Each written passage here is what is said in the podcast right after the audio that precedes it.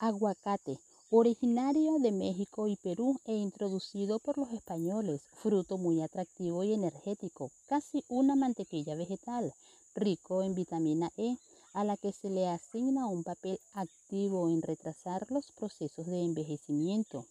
Los aguacates son un alimento perfecto como sustituto natural vegetariano de las proteínas contenidas en carnes, huevos, quesos y aves de corral. Propiedad cosmética. Las propiedades suavizantes del aceite de aguacate extraído de su semilla se aprovechan en la industria de la cosmética como un ingrediente habitual de muchas cremas para el cuidado de la piel y el cabello. Un buen remedio barato para mantener una cara joven y sin arruga consiste en realizar una mascarilla con la pulpa de aguacate y mantenerla antes de dormirse durante media hora sobre el rostro. Se debe tener en cuenta que los aguacates son utilizados abundantemente en cosmética para el cuidado de la piel, especialmente el cuidado del cutis. Por su riqueza en grasa, se usan frecuentemente para la elaboración de cremas para la piel seca o mascarillas para las arrugas. Aguacate para la piel. Utilizado externamente por su riqueza en vitamina D y E. Se estimulan la formación de colágeno así como en saponinas. Constituye un buen bálsamo para la piel. Para tratar en caso de eczema y dermatitis, a los que se puede combatir aplicando una crema realizada con la pulpa de esta fruta o mediante la aplicación externa de su aceite. Precauciones. Consumir las hojas, semillas por un tiempo prolongado puede resultar algo nocivo, aunque sirve contra los parásitos. Las hojas favorecen la menstruación y regulariza su ritmo como también para el aparato digestivo y el colesterol narrado y publicado en podcast Violeta Esqueda.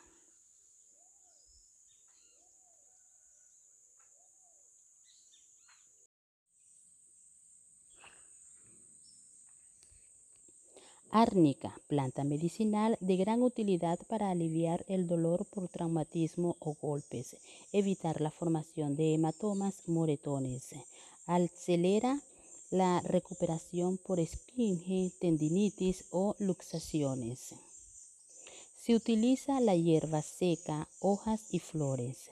Para elaborar linimentos se utiliza macerándola en alcohol de caña o boca.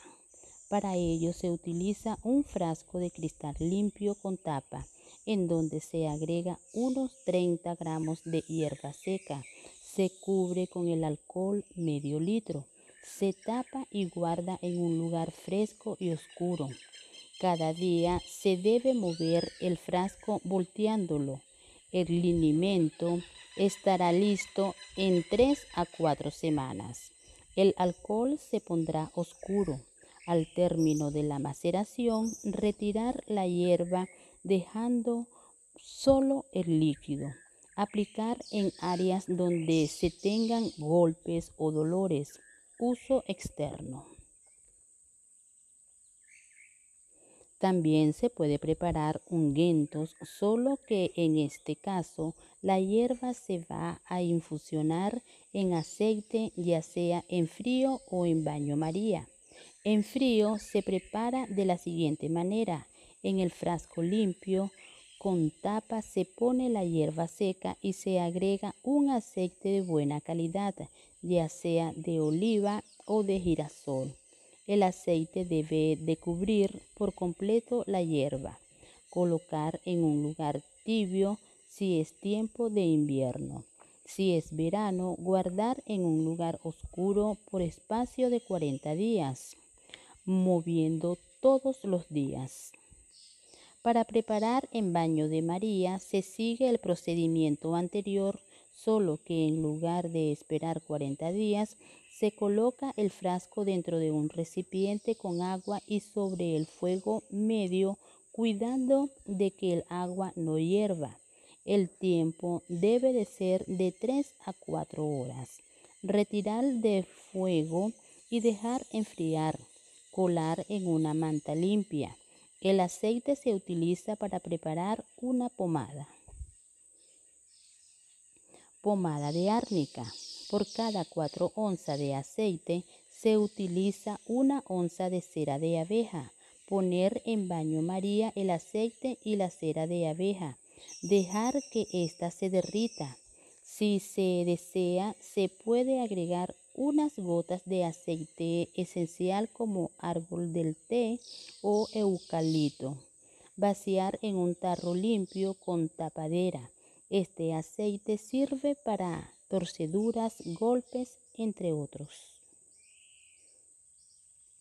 Guía para preparar linimentos. Son preparaciones de hierbas en alcohol o en vodka. Son de uso externo y se preparan de la siguiente manera. En un frasco de cristal con tapadera se agrega la hierba seca, se cubre con alcohol o vodka y se deja macerar durante cuatro semanas, teniendo cuidado de agitar el frasco todos los días. Esta preparación se debe conservar en un lugar fresco y seco en condiciones de oscuridad. Cuando hayan transcurrido el tiempo de maceración, retirar la hierba, volver a embotellar para su uso.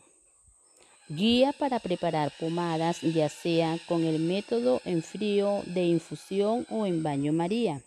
En un frasco limpio con tapadera se coloca la hierba, se agrega el aceite de su preferencia. Sugiero usar aceites que no sean propensos a enraciarse. Pueden usar aceite de oliva, girasol, cánola, aguacate, entre otros. La hierba se cubre con aceite y se coloca en un lugar tibio por espacio de 40 días, teniendo cuidado de mover el frasco agitándolo todos los días.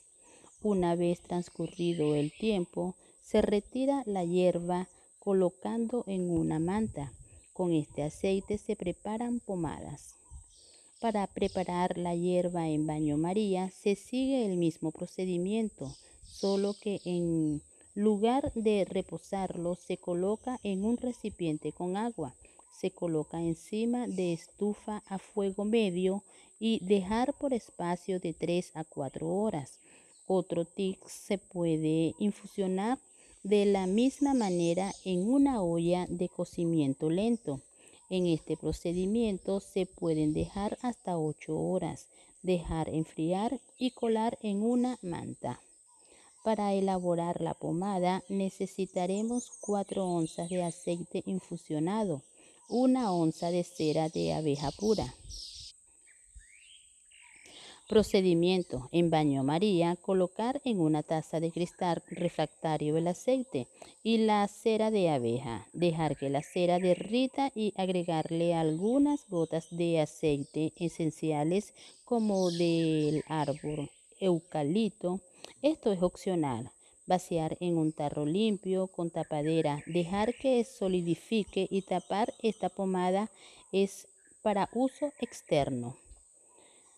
Nota, una onza es equivalente a 28.35 gramos. 4 onzas es igual a media taza de aceite. Precauciones. Para hacer las pomadas se recomienda solo utilizar aceite que no se enrancien con facilidad como el de oliva y el de girasol.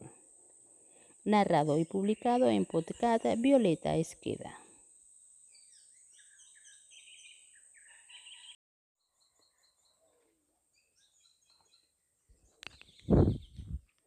La berenjena. La berenjena es una planta del género Solanum dentro de la familia de las solanáceas. Originalmente proviene de la India.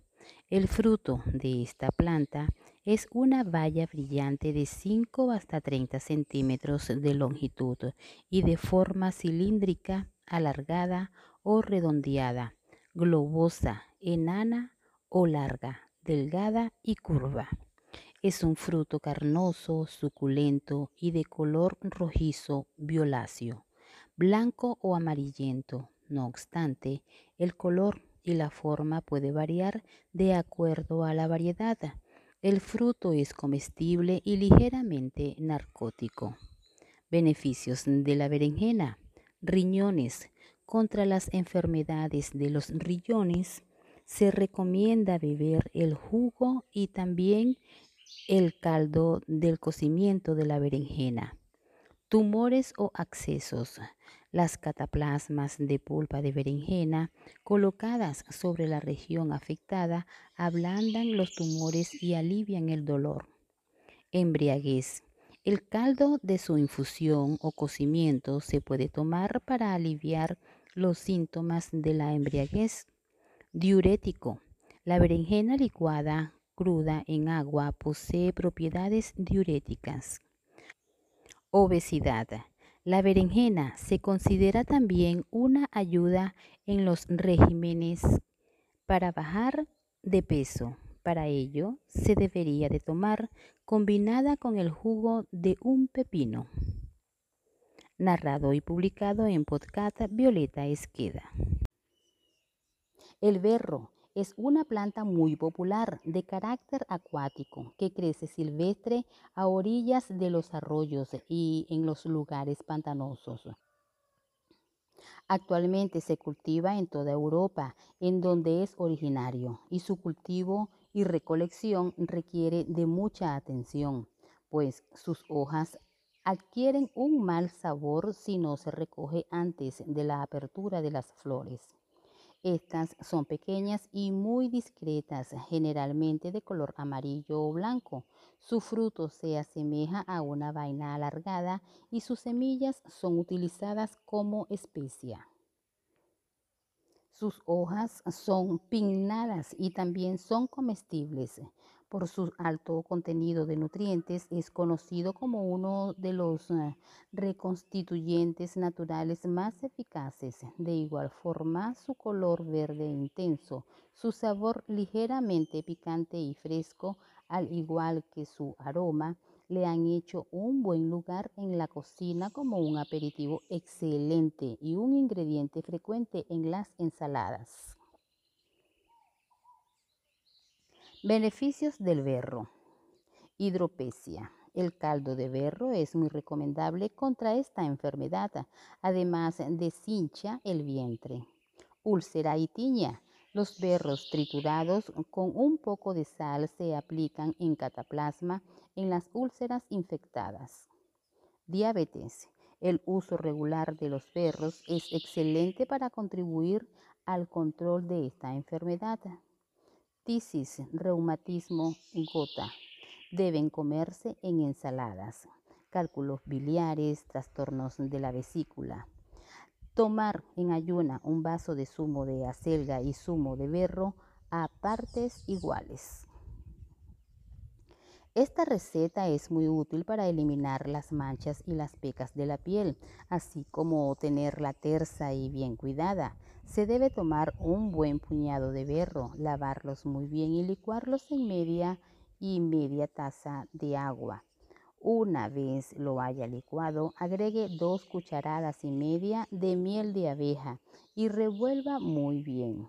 Una vez hecho esto, se deberá aplicar la mezcla en el rostro y dejarla reposar por 20 minutos para que actúe. Luego de este tiempo, procederá a removerla cuidadosamente con un algodón húmedo. Este tratamiento debe realizarse dos veces al día. Circulación. Las semillas activan la circulación del rostro y además dan un sabor excelente a las comidas. Sin lugar a duda, una de las plantas más útiles contra las afecciones de los riñones son los perros. Por esta razón, es recomendable comerlo crudos. Preparar una infusión de un puñado de berro en medio litro de agua o mezclarlos con aceite de oliva. Así logrará mantener sus riñones en buen estado y dejar de preocuparse por un mal más. Falta de apetito. Se recomienda comerlo antes de las comidas, principalmente para inducir el apetito narrado y publicado en podcast Violeta Esqueda.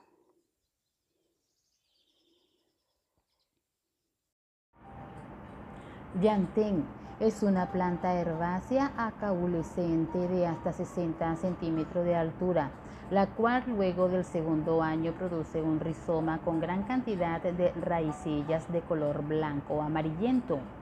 Sus hojas de color verde brillante poseen siete nerviaciones prominentes en la cara inferior, crecen verticalmente en la base de la planta y están sujetas al tallo por un largo peciolo. Las flores se desprenden del mismo punto de partida de las hojas. Son campanuladas, purpúreas, provistas de cuatro lóbulos y dispuestas en una espiga ovoide rojiza.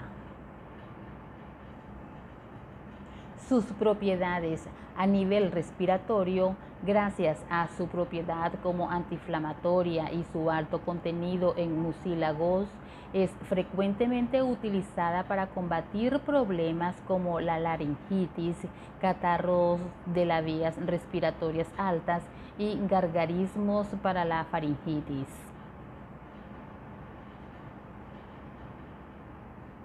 Para utilizarla contra la amigdalitis y aliviar sus síntomas es posible mezclar una cucharadita de llantén y una de eucalipto en polvo en una taza de agua y realizar gargarismos cuatro veces al día por vía externa. En caso de heridas y hemorragias es recomendado tomar una hoja escaldada y aplicarla sobre el área afectada esto debido a sus cualidades como astringentes y antiséptica. El jugo del llantén es útil para aliviar los dolores causados por muelas cariadas o en casos de otitis. Debido a que el hígado es un órgano muy sensible, es vulnerable a padecer diferentes enfermedades con gran facilidad. Por esta razón, si estamos empezando a padecer de alguna afección, es adecuado dos tazas diarias de agua de llantén para mejorar. Esta se prepara hirviendo un puñado de la planta en un litro de agua. Otros usos medicinales. En casos de hemorroides se puede preparar una pomada casera con manteca de ganado vacuno y hojas de llantén trituradas o sencillamente en un baño de asiento como cicatrizante. En caso de sufrir de complejos por causa de alguna cicatriz que nos desagrada, una forma efectiva de disimularla es bebiendo agua de llantén frecuentemente, así como también comiendo papaya todos los días. Esta última se encarga de estimular los procesos de las células cutáneas e hidratar la piel. Para complementar este tratamiento también se recomienda aplicar sobre la zona afectada la pasta que se genera a partir de la ralladura de la panela. Así notará mejores resultados. Para los gargarismos será necesario realizar la decocción de 50 gramos de hoja a razón de un litro de agua. Esta decocción también es útil en casos de conjuntivitis, en donde se deberá aplicar en los ojos con el agua apenas tibia. También tiene beneficios a nivel dermatológico, digestivo y respiratorio. Contraindicaciones. La aucobigenina pura es tóxica sobre el sistema digestivo. No obstante, las decocciones e infusiones del llantén son inocuas tomado de la aplicación Plantas Medicinales, narrado y publicado en podcast Violeta Esqueda.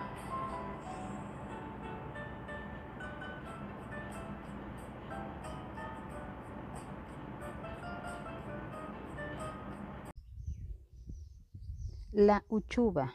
Esta planta es conocida popularmente como poga poga, tomatillo, alquenqueje peruano o uvilla. Crece en las zonas tropicales de América del Sur, especialmente en países como Colombia, Perú y Chile, sobre todo en la cordillera de los Andes, a los 2.500 metros de altura.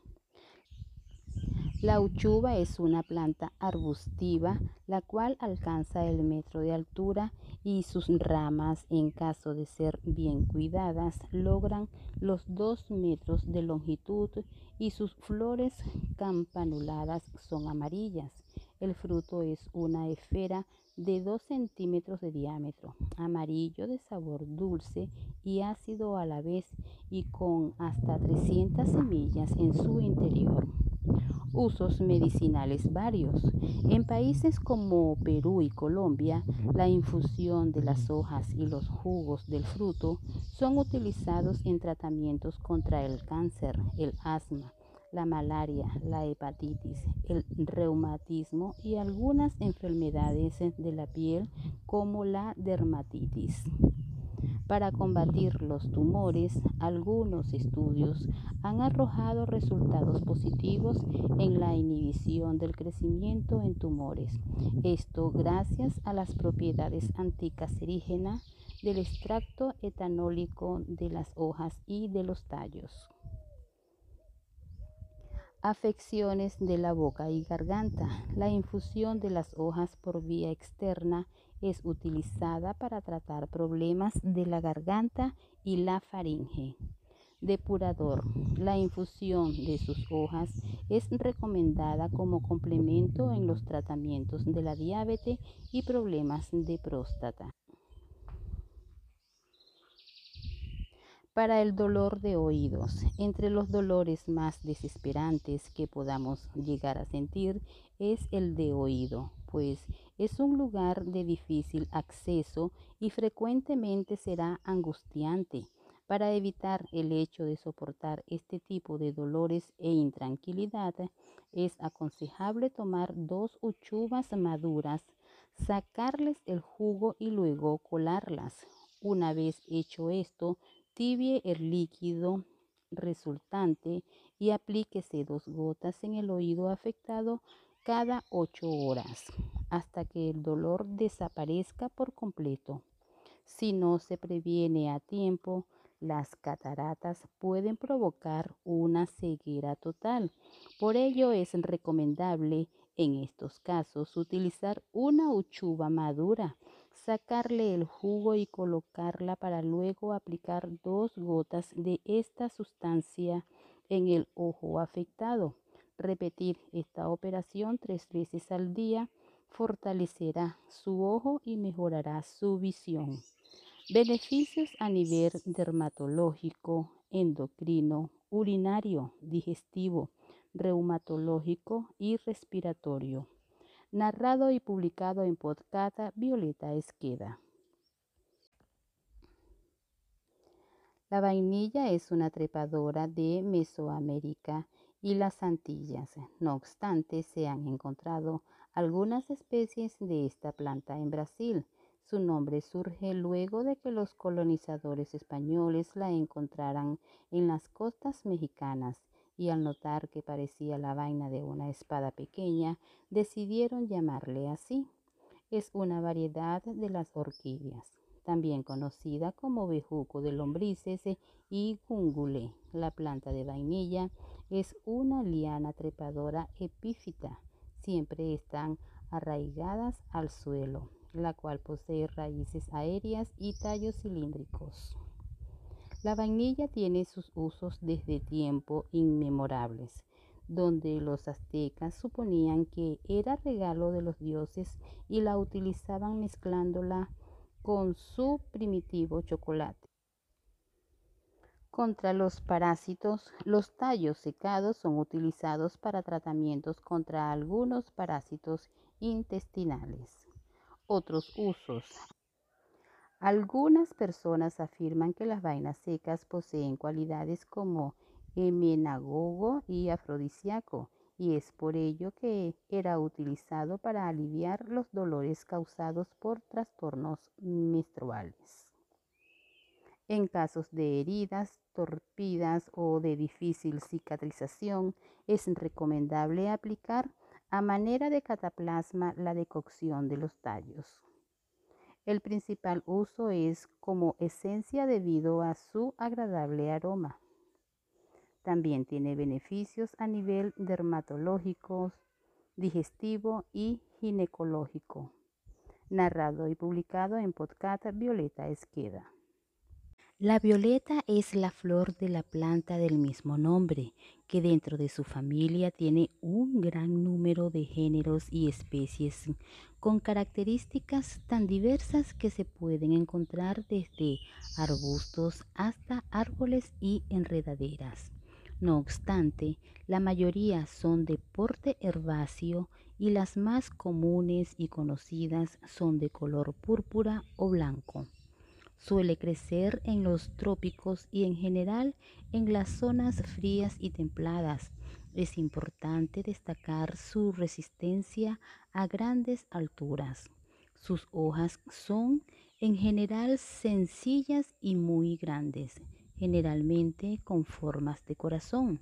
Suelen agruparse en un gran ramillete en la base de la planta sus frutos es un pequeño cartucho que se abre abruptamente cuando la etapa juvenil de la planta concluye. Suelen contener aceites esenciales muy aromáticos que le otorgan a todas las flores de esta familia un olor especialmente agradable. Esta característica le ha granjeado la simpatía de las industrias cosméticas y de perfumería. Una hibridación muy conocida de las violáceas es sin duda el pensamiento, que aunque no tiene las propiedades medicinales de su pariente de color púrpura, es comúnmente utilizada en jardinería y ornamentación por su belleza. Suele reproducirse por estolones y sin embargo no cubre grandes superficies como suele suceder con este método de reproducción. Su aroma dulce y agradable perfuma los bosques meridionales europeos y nos otorga sus maravillosas propiedades curativas y medicinales. Resfriados, catarros, bronquitis. Tomar al acostarse una taza de infusión de violetas, manteniendo una relación de 10 gramos de flores por cada litro de agua. También puede tomarse fría durante el día. Esta misma infusión se recomienda en gargarismos para curar afecciones de la garganta, sarampión, cocimiento de 15 gramos de raíz de violeta en un litro de agua. Tomar cuatro tazas diarias. Bronquitis. 5 gramos de hojas de borraja, 5 gramos de raíz de violeta morada y un cuarto de litro de agua. Cocer estos ingredientes por unos 7 minutos. Tomar este cocimiento cuatro veces al día. Para la tos, se cocina en un litro de agua una papayuela, se bate y se añaden tres flores de violeta morada y flores de sauco. Se toman cinco tazas al día. Narrado y publicado en Postcata Violeta Esqueda.